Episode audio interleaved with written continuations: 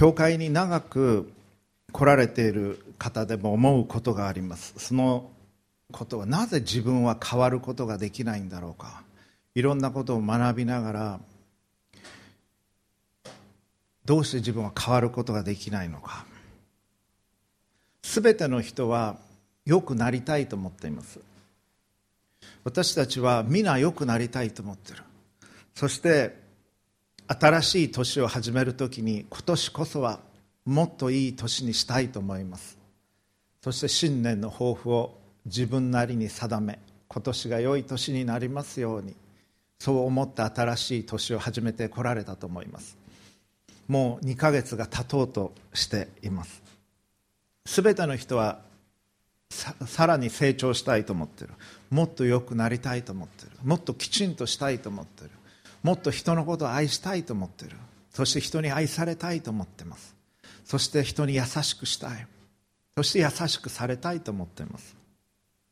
意味のある人生を生きたいと思っているはずです。今日はそのことを考えながら聖書の中に出てくる一人の預言者の話を見ていきたいと思います。紀元前8世紀頃に生きていたと考えられている預言者です。で彼の名前はヨナと呼びます。ヨナ書というのが旧約聖書にあるんですけれどもそのヨナ書っていうのはすごく短いんです。4章しかありません。1章から4章まであります。どれだけ今日は読もうかなと思ったんですけれども全くヨナのことご存知ない方もいらっしゃると思いますのでちょっと長めに読んでいきたいと思います。預言者っていうのは神の言葉を預かる人という意味です。預言者の世っていうのは天気予報の世ではなくてノストラダムスの大予言のよではなくて銀行預金のよです。ですから神が語られた言葉を受け取って人々にそれを伝えていく。それが預言者の働きでした。預言者というのはいろんな預言者が聖書の中に記されていますけれどもまた彼らが語った言葉が記されてますけれどもまあ、多くの場合苦難を経験をしていきます。神の言葉をはっきりと語るときに人々は、まあ、聞きたくない場合もあるです。ああるわけです。真理が語られるときにそれが耳に痛い。ということがある。ですから苦しみを経験することもあるわけですけれどもこのヨナという人は特にキャラクターが立ってる。今風に言うとキャラが立っている預言者なんです。ヨナ書だけを一瞬読むとえ何えこれが預言者なの？と思うようなところがあります。なんか気は短い感じがするしすごく極端だしもうそんなんだったら死んだ方がましだって言うし神様の言うこと聞かないしというおおよそ預言者とは思えないんじゃないかと思うようなところがある人なんです。典型的な預言者のイメージではないと思います。神の言葉を語った預言者なんだけれども神に従わなかった。こともあった預言者です。そういう意味である意味私たちが親しみを持って見ることができるかもしれません。しかしこのヨナという人物は預言者は決して小物であったわけではなくイエス様がイエス・キリストが言及をしておられます。ヨナについて。ちょっとそれを先に読んでみますね。ちょっと聞いててください。ルカによる福音書11章29節でイエス様こう言われてます。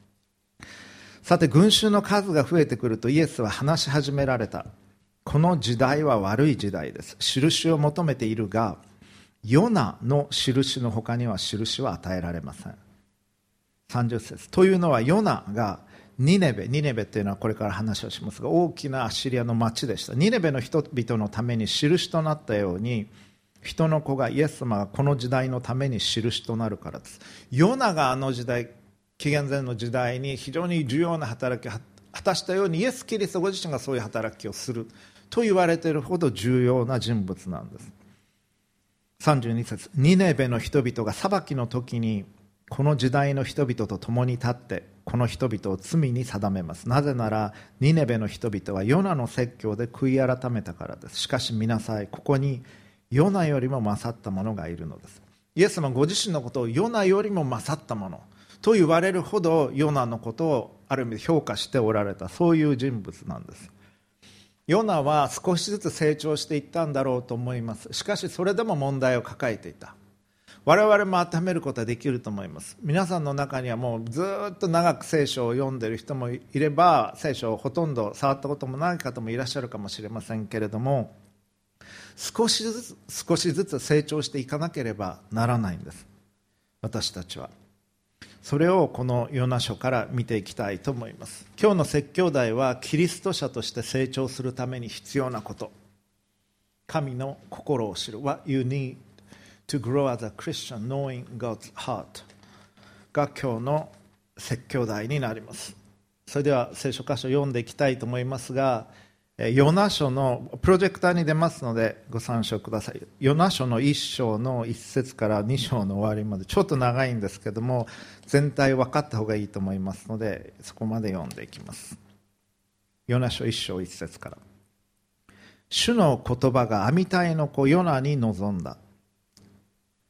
さあ大いなる都ニネベに行ってこれに呼びかけよ。彼らの悪は私の前に届いている。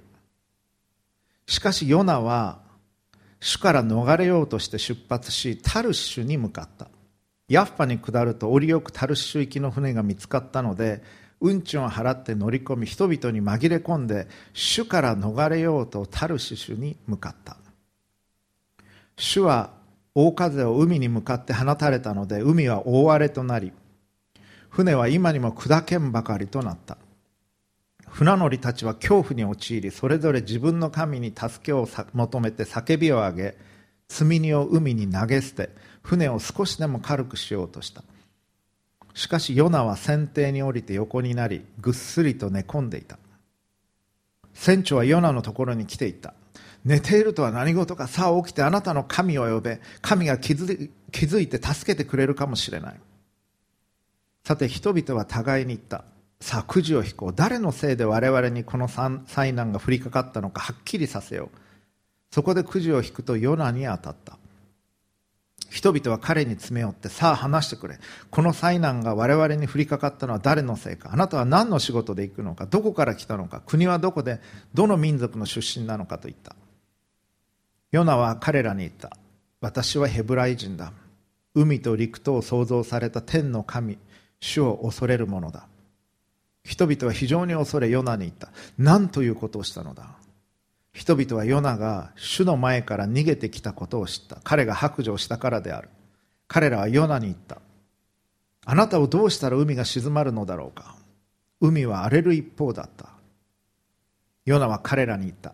私の手足を捉えて海に放り込むがよい。そうすれば海は穏やかになる。私のせいでこの大嵐があなたたちを見回ったことは私が知っている。乗組員は船を漕いで陸に戻そうとしたができなかった。海がますます荒れて襲いかかってきたからである。ついに彼らは主に向かって叫んだ。ああ主よこの男の命のゆえに滅ぼさないでください。無実の者を殺したと言って責めないでください。主よすべてはあなたの御心のままなのですから。彼らがヨナの手足を捉えて海へ放り込むと荒れ狂っていた海は静まった。人々は大いに主を恐れ生贄を捧げ誓いを立てた。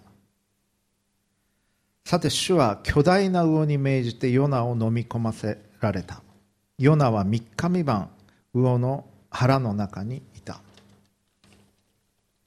ヨナは魚の腹の中から自分の神主に祈りを捧げていった。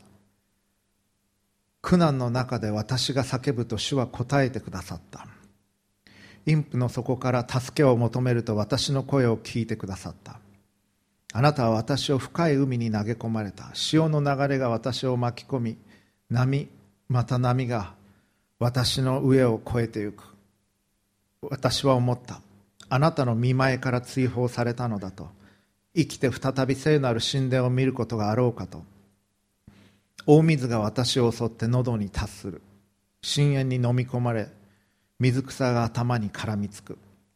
私は山々のもといまで地の底まで沈み地は私の上に永久に扉を閉ざす。しかし我が神主よあなたは命を滅びの穴から引き上げてくださった。息絶えようとする時私は主の皆を唱えた。私の祈りがあなたに届き聖なる神殿に達した。偽りの神々に従う者たちが忠節を捨て去ろうとも私は感謝の声をあなたに生贄をあげ生贄を捧げて誓ったことを果たそう。救いは主にこそある。主が命じられると魚はヨナを陸地に吐き出した。ここまでにしておきたいと思いますがこのヨナ書全体を念頭に置きながら今日はお話をしていきたいと思います。今日一言でこのお話をまとめると皆さんは成長しなければ私は成長しなければならないということです。そして今日は神様の誠実さ神様の愛神様の憐れみ恵みということもあるんですけれども私たち自身が成長しなければならないということを特に念頭に置きたいと思います。なぜかそれは神は私たちに成長してほしいと願っておられるからです。そして皆さん自身も成長したいと思っておられるに違いないからです。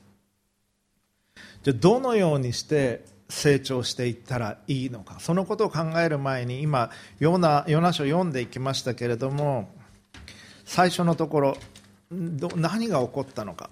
ヨナはユダヤ人でした。ヘブライ人でした。そしてイスラエルの預言者でしたからイスラエルのためにずっと今まで語っていった。しかし神は、まあ、敵国といい言ってよいアッシリアのニネベという大きな町に行って彼らに罪からの悔い改めを語りなさいとヨナに言ったわけです。ヨナは預言者ですから神の言葉を直接聞いていました。神と親しかったと思います。ある程度は少なくとも。神のことよく分かってました。それは後半の部分を見ると神の恵みについて彼は語っているので分かります。でもあのニネベに行きなさいと言われた時にヨナは言うこと聞かないんです。言うことを聞かないばかりかもうさっさと反対方向に船の切符を買って運賃を払って行ったというふうにあります。次のプロジェクター出してください。これがその地図になります。タルシシュってこっちです。ニネベに行きなさいってニネベはこっちここです。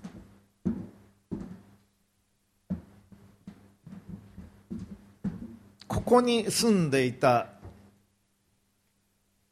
ヨナはヤッパに下るとやっぱここジョッパって書いてありますがこれヤッパ日本語では船があったのでタルシシュ行きの船に乗り込んでもう真反対ですね。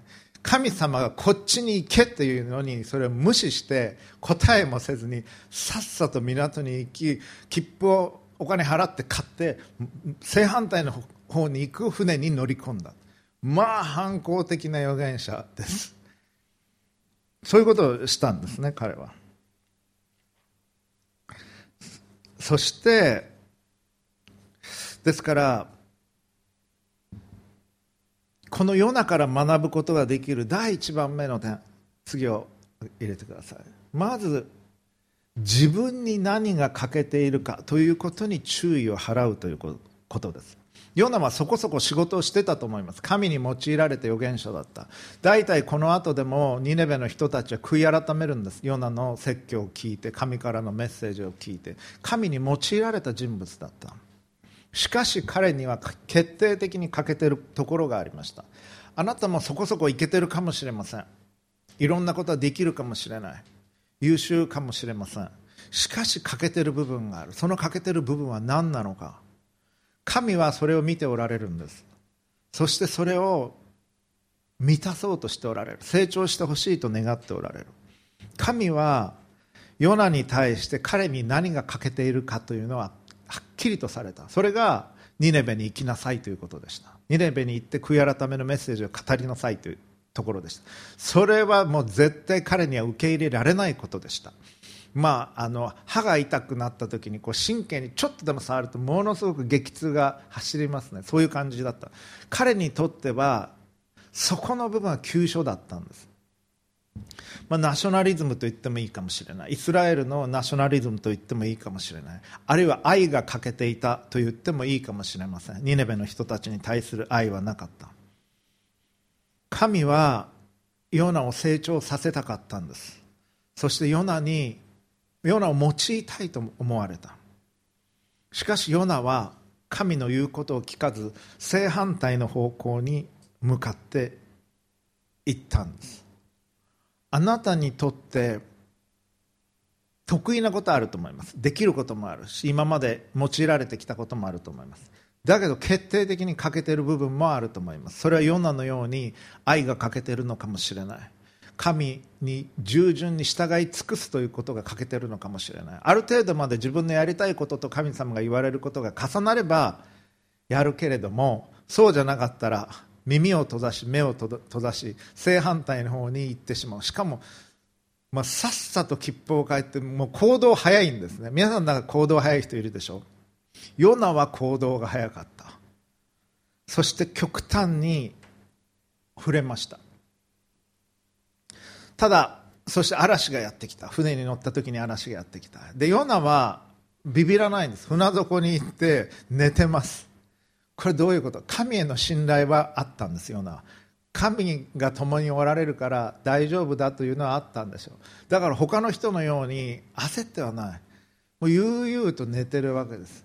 だから神と近くあったけれども神に従い尽くさなかった。そして神に反抗しているのに平安がある種あるような、まあ、そういうとこがあったわけです。ヨナの欠けていたところナショナリズム中心だったということ。そして愛が欠けていた。そして後で出てきますけど自分の快適さ中心の人物だったということがあります。皆さんどうでしょうか？私はどうでしょうか？神はそのヨナに対してセカンドチャンスを与えられるんです。そしてヨナに悔い改めを与えられました。そしてその後ヨナに対して仕事を託されるんです。アッシリアの大都市ニネベに行って悔い改めを語れというのを最初に語られた仕事をもう一度彼に与えられます。そのことをするために神はヨナをコーナーに追い詰められました。そして嵐が起こるようにされた。もう船が沈むようにされた。ヨナがその中心だっていうのを分かるようにされた。そしてヨナはそのことも白状しました。自分の意識があった。神に背いてるっていう意識があった。そのためにこのことが起こってるっていうのも分かった。そしてもう手足を捉えて海に放り込んでください。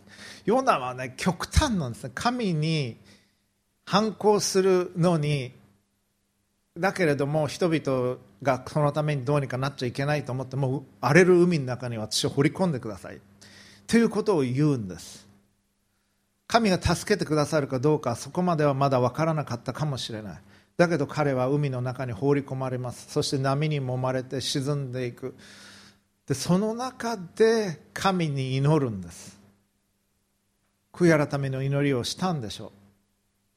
神様ごめんなさい。あなたに聞き従わなかった。聞き従わなかった。そのことのようにこういうことが起きたんだと思います。どうか助けてくださいと祈ったのでしょう。そして神は大きな魚を使わしてヨナに飲み込ませたとあります。そして3日3晩その魚の中にあった。でそれがイエス・キリストが十字架につけられた金曜日から復活される日曜日まで3日間。地の底にヨナが海の底にいたようにイエス様は読みに下られた。そのモチーフになっているんです。このヨナの不従順さえも神は用いられるんです。全てのことを神は無駄にはされなかった。ヨナはコーナーに追い詰められました。そして海に放り込まれました。他にチョイスがなかったんだろうと思いますけれども人々に神様この船を助けてください。あなたに従いますと言うんじゃなくて海に放り込めこう思い切りのいい人だった。ヨナは自分に何が欠けているかというのを神によって明らかにさせられました。ですから私たちも自分に何が欠けているのかというのを困難な状況の中で神が命じられたり神がその状況を導かれる中で見えてくるようになるかもしれません。それが1番目に必要なことです。2番目悔い改めるということです。神はヨナのことを救われました。そしてヨナにセカンドチャンスを与えられました。これは我々にとっても大きな慰めだと思います。3章の一節を読みますとこう記されています。主の言葉が神様の言葉が再びヨナに臨んだ。さあ大いなる都ニレベに行って私がお前に語る言葉を告げよ。そう語られたんです。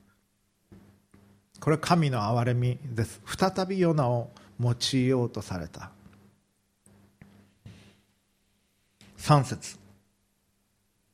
ヨナは主の命令通り直ちにニネベに行った。今度はすぐに言うことを聞くんです。これはねあのヨナの特徴だと思います。極端な人です。この人は。最初はもう直ちに神から離れて反対方向に行くんですけれども今度はすぐにじゃあちょっと待ってください。23日休憩して元気になったら行きますじゃなくて直ちにニネベに向かうんです。ニネベは非常に大きな都で一回りするのに3日かかったとあります。ヨナは行動が早い。直ちに神に従いました。それはニネ、え、ヨナの悔い改めが現れていると思います。しかしこの悔い改めっていうのは完全な悔い改めじゃなくて部分的な悔い改めなんです。完全に神に聞き従い尽くすところまでは行ってないんです。あんな海に投げ込まれてそこから救われるという経験をしたにもかかわらずヨナは、まあ、だからすぐに神には従うんですけれども神と心が一つ一つになっていたわけでは実はないんです。そしてニネベの人たちにヨナはメッセージを語ります。神の悔い改めのメッセージを語ります。聖書はこういうふうに言っています。ヨナはまず都に入り1日分の距離を歩きながら叫びそして言った。あと40日すればニネベの都は滅びる。40という数字は聖書の中では裁きの数字なんです。神がそう語られたんでしょう。40日するとニネベの都は滅びる。まあ1ヶ月ちょっとで滅びると言われた。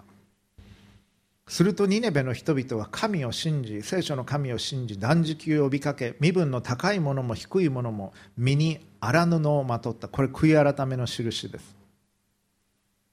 このことがニネベの王に伝えられると王は王座から立ち上がって王の王の服ですね。王位を脱ぎ捨て荒布をまとって灰の上に座しこれも悔い改めの行動です。王と大臣たちの名によって布告を出しニネベに断食を命じた。人も家畜も牛羊に至るまで何一つ食物を口にしてはならない。食べることも水を飲むことも禁ずる。人も家畜も荒布をまといひたすら神に祈願せよ。おのおの悪の道を離れその手から不法を捨てよ。そうすれば神が思い直されて激しい怒りを鎮め我々は滅びを免れるかもしれない。というふうに王がお触れを出すわけです。神は彼らの技彼らが悪の道を離れたことをご覧になり思い直され宣告した災いを下すのをやめられた。神は様子を我々の様子を見られてそれに応じて対応されるということはあるんです実際に。どういうふうに神に応答するかというのは大切なんです。法則のようにも定められたルールのように杓子定規にされるのではなくてどれだけ神に心が向かっているかそれを神は一瞬一瞬見ておられるということです。今のあなたの心も神は見ておられますどのような思いでこの礼拝の場におられるのかこのメッセージを聞いておられるのかを神は見ておられる。もしニネベが悔い改めなかったらニネベは滅ぼされたでしょう実際に。しかしこのヨナのメッセージを聞いてニネベは悔い改めたんです。でヨナは知っていました。神の恵み深さを。神の憐れみを知っていた人物だったんです。それは、ね、4章に行くと出てきます。ヨナにとってこのことは大いに不満であり彼は怒ったというふうにあります。人々が悔い改めて神様のもとに帰ってきてほしくなかったんですヨナは。どうしてか。だってニネベ大嫌いだもん。あの大嫌いなとこだから行きたくなかった。でも神様に無理やり首根っこつかまれて行けと言われて悔い改めてじゃあ行きますって言って悔い改めのメッセージ語りました。そして人々が本当に悔い改めた。で神は裁きを下されない。だから言ったんです神様。あなたは恵み深く優しい方だからメッセージ語りたくなかったんですって言うんです。この預言者は。聞いててください。2節。彼はこれヨナです。主に訴えた。ああ主よ私がまだ国にいましたとこれこれイスラエルです。言った通りではありませんか。だから私は先にタルシに向かって逃げたのです。私にはこうなることが分かっていました。あなたは恵みと憐れみの神であり忍耐深く慈しみに富み災いを下そうとしても思い直される方です。知ってたんです。神の慈しみ神の憐れみ。だから彼は説教したくなかったっていう何という預言者ですか。でも神は彼を用いたかったんです。で用いられたんです。彼は用いられて人々は悔い改めて神のもとに戻ってきた。ヨナは続けます。主よどうか今私の命を取ってください。生きているよりも死の方がましです。まあ極端なんです。人々が悔い改めたから自分の大嫌いな人たちが悔い改めて神の憐れみのもとに来たからもうそんなんだったら死んだ方がましですって言うんです。もう海に投げ込めと言ったり人々がニネベに行けと言われて反対側にすぐに行動を起こしたり説教して人々が悔い改めたらもう死んだ方がいいと言ったり。極端なんですねこの人は。で怒ってるんです。怒りっぽい人でもあった。そういう預言者もいたんです。神は語られます。主は言われた。お前は怒るがそれは正しいことか。これは神様繰り返してるんです。この短いヨナ書の中で2回。お前は怒るがそれは正しいことか。ヨナ死んだ方がましです。もうそんなんだったら死んだ方がましですという。神はそれに対して忍耐深くお前は怒る。しかしそれは正しいことかというふうに問われる。正しくないとは言われないんです。問われるんです。自分で考えるように。あなたも思い通りにならなかったことあるでしょうおそらく。そして神に対して不平不満を持ったことあるでしょう。あなたは怒る。しかしそれは正しいことですか？と神は聞かれるんです。そこでヨナは4節5節。都を出て東の方に座り込んだ。そしてそこに小屋を建て日差しを避けてその中に座り都に何が起こるかを見届けようとした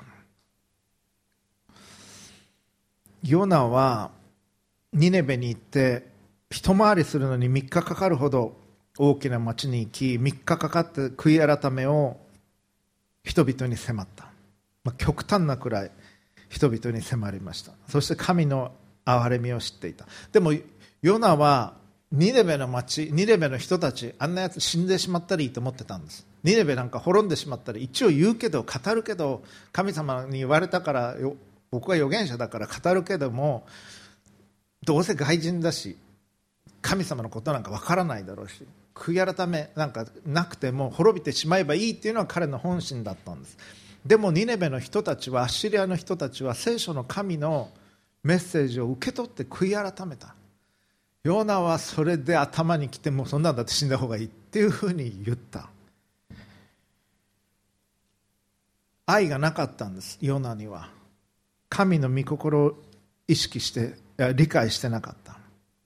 どうか私の命を取ってください。生きているよりも死ぬ方がましですというふうに言った。そしてヨナは都を出て東の方に座り込んで小屋を建てます、まあ、ちっちゃな小屋だと思いますけれどもよっぽど日差しが暑かったから中東ですからまあ南国ですね。砂漠のようなところだったのでしょう。日差しを避けて小屋の中に入り都に何が起こるかを見届けようとしました。本当に人々が悔い改めたのかそれともやっぱり神様そこそこ裁きを下されるのか高みの見物をしていたわけです。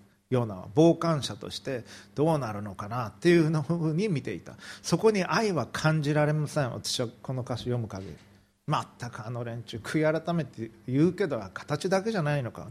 神様心の中見てるんだからどうせお前らの中にも裁かれる人だっているんじゃないのかっていうような思いがあったんじゃないかなと推測をします。で神様はヨナに配慮されます。すると主なる神は彼ヨナの苦痛を救うためトウゴマの木に命じて芽を出させられた。トウゴマという木があるんでしょう。トウゴマについて私はよく知らないんですけれども聖書を読みますとトウゴマの木は伸びてヨナよりも背が高く丈が高くなり頭の上に影を作ったのでヨナの不満は消えこのトウゴマの木を大いに喜んだとあります。ですから一気に急に大きくなって生えてきて日陰を作ってくれたそして中東の方に行きますと日陰に入ると乾燥してますから比較的涼しく感じることができたのだと思います。ヨナはもう喜ぶんです。あいい東郷が来た涼しくなった。あよかったよかった。ヨナはね極端なんでもう死んだ方がましですっていう割には東郷間一本で影ができたらあまあ嬉しいなっていうふうに思う。喜怒哀楽の激しい人行動の速い人極端な人っていう印象を受けます。3番目に1番目に必要なこと自分に何が欠けてるかを知る。2番目に悔い改める。3番目に必要なこと。それは神の気持ちを察するということです。神様そうや神様のここまで見てくると配慮っていうのを感じられると思います。ヨナに欠けてるところを見しかもヨナを用いようと思いニネベに行って悔い改め語りなさいと言った。ヨナはもうとっとと逃げました神様から。全く反対の方向に行った。相談もせずどうしてですかも聞かずさっさと行動を起こした。そのヨナを憐れみコーナーに追い詰め悔い改めへと導き海に放り込まれたら魚を用意して救ってやり陸に導いてやりもう一回チャンスを与えて仕事を与えた。ヨナはしぶしぶでもかなり素早く行動しニネベに行って悔い改めのメッセージを語りました。ヨナは用いられますそこで。人々悔い改めた。でもヨナのヨナは悔い改めてなかったんです。悔い改めたけど十分ではなかった。そのヨナに神様は細やかなケアをされトウゴマを生えさせヨナが快適になるようにしてやりました。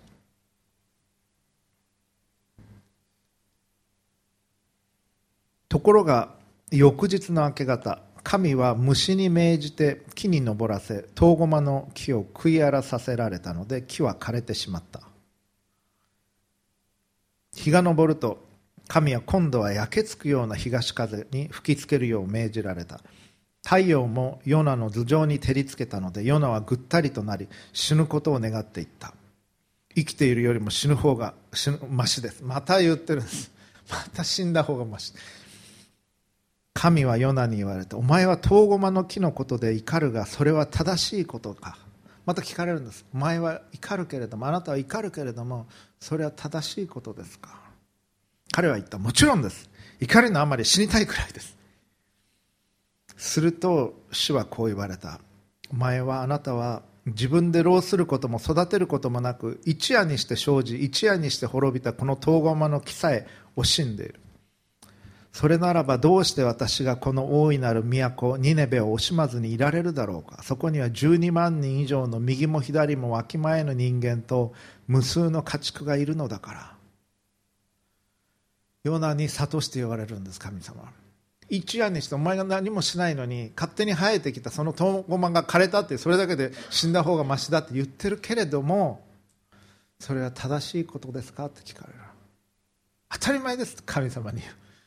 ヨナの小ささ足らない部分がここでまた出てきてるんです。そしてこのニネベの町を見てごらんなさい。12万人もの人々家畜生けるものたくさんの人々がいる。私が彼らを憐れまないだろうか。あなたはその気持ちが私の気持ちが分かるかということをヨナに語られたんです。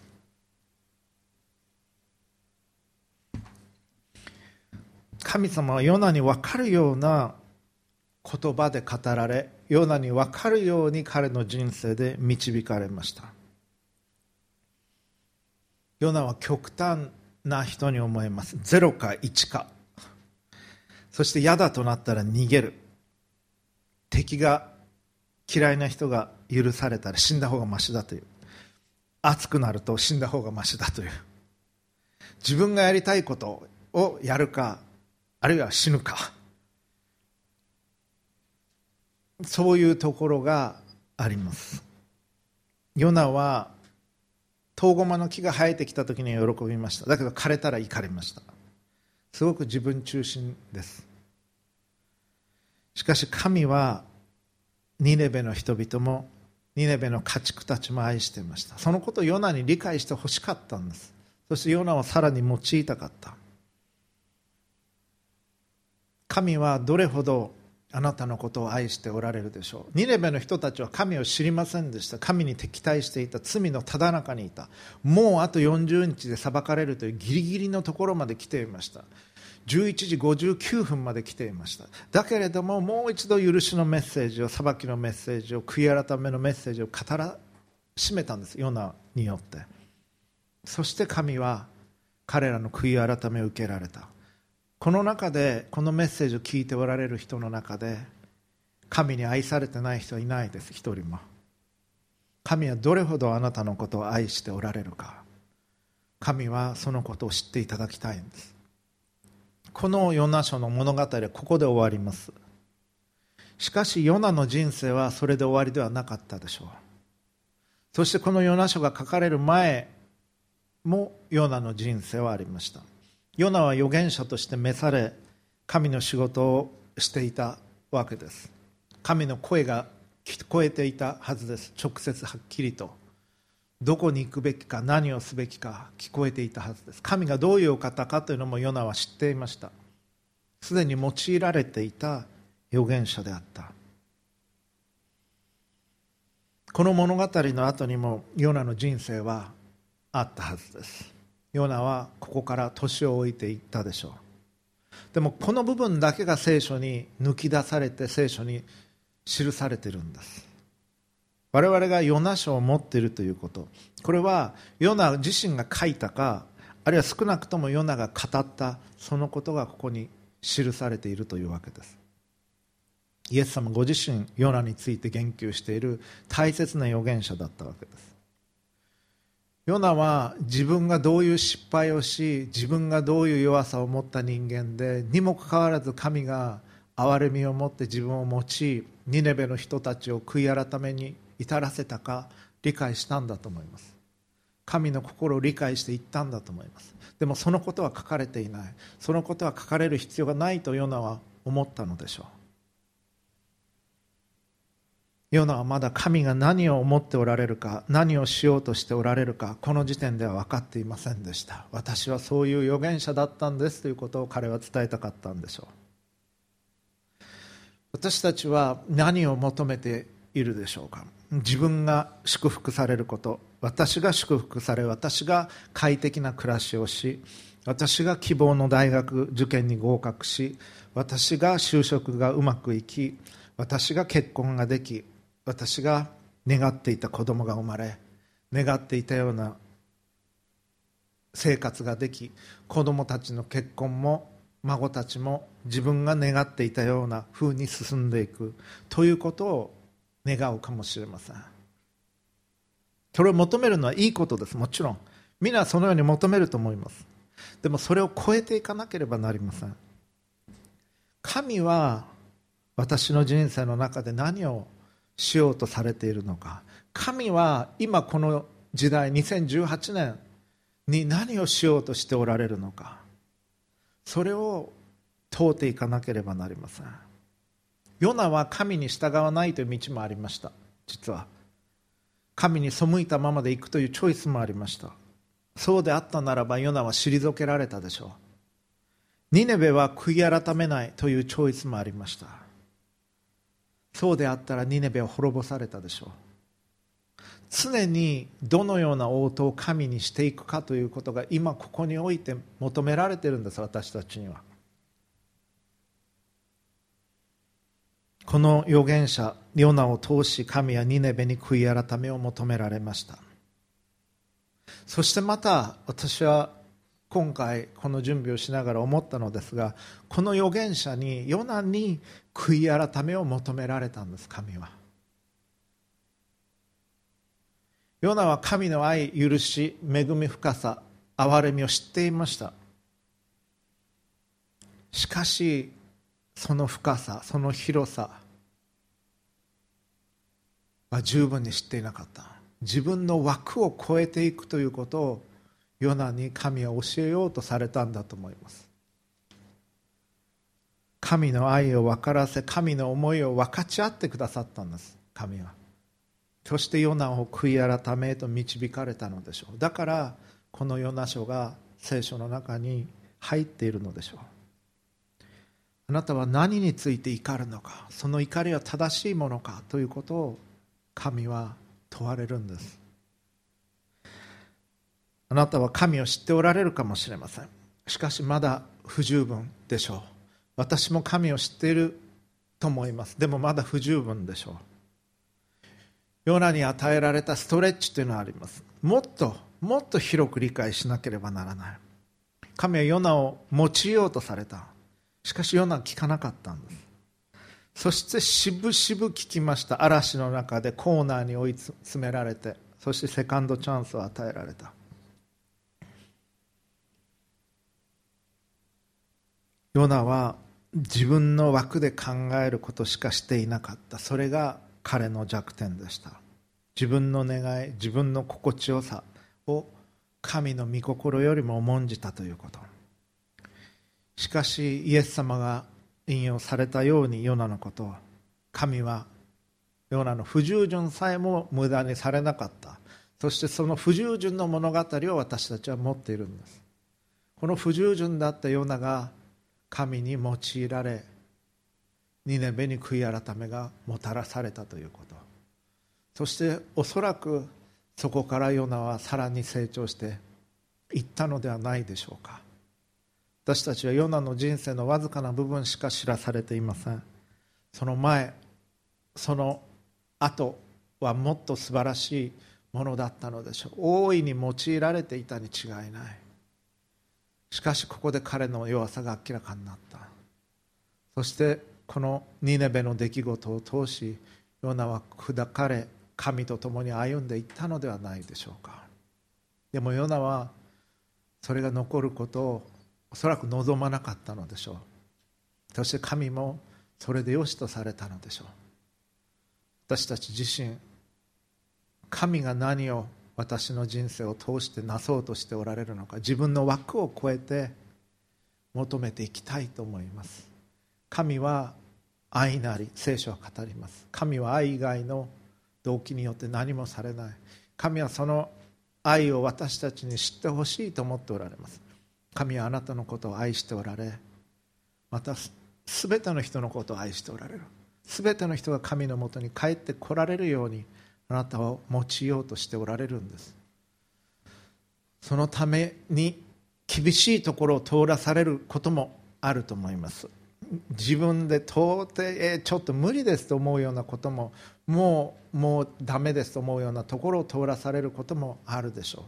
でも諦めないでいただきたい。そして私も諦めたくない。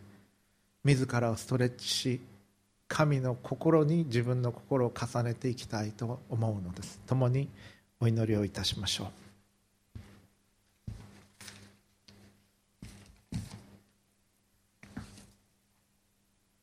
キリスト者として成長ためするために必要なこと。神の心を知る。父なる神様。あなたは忍耐強く憐れみ深く愛なるお方です。どうか私たちがそのあなたの深き憐れみと愛と忍耐を知ることができますように分かることができますように助けてください。私たちが自分の枠を超えあなたが何を見ておられるかあなたが何を願っておられるかそのことを分からせてください。あなたと一つ思いであらせてください。そのために不必要なものをそぎ落とさせてください。そのために必要なものをどうか与えてください。愛の人と変えてください。光のうちを歩ませてください。あなたのしもべです。どうかお持ちください。救い主主イエスキリストのお名前によって祈ります。アーメン。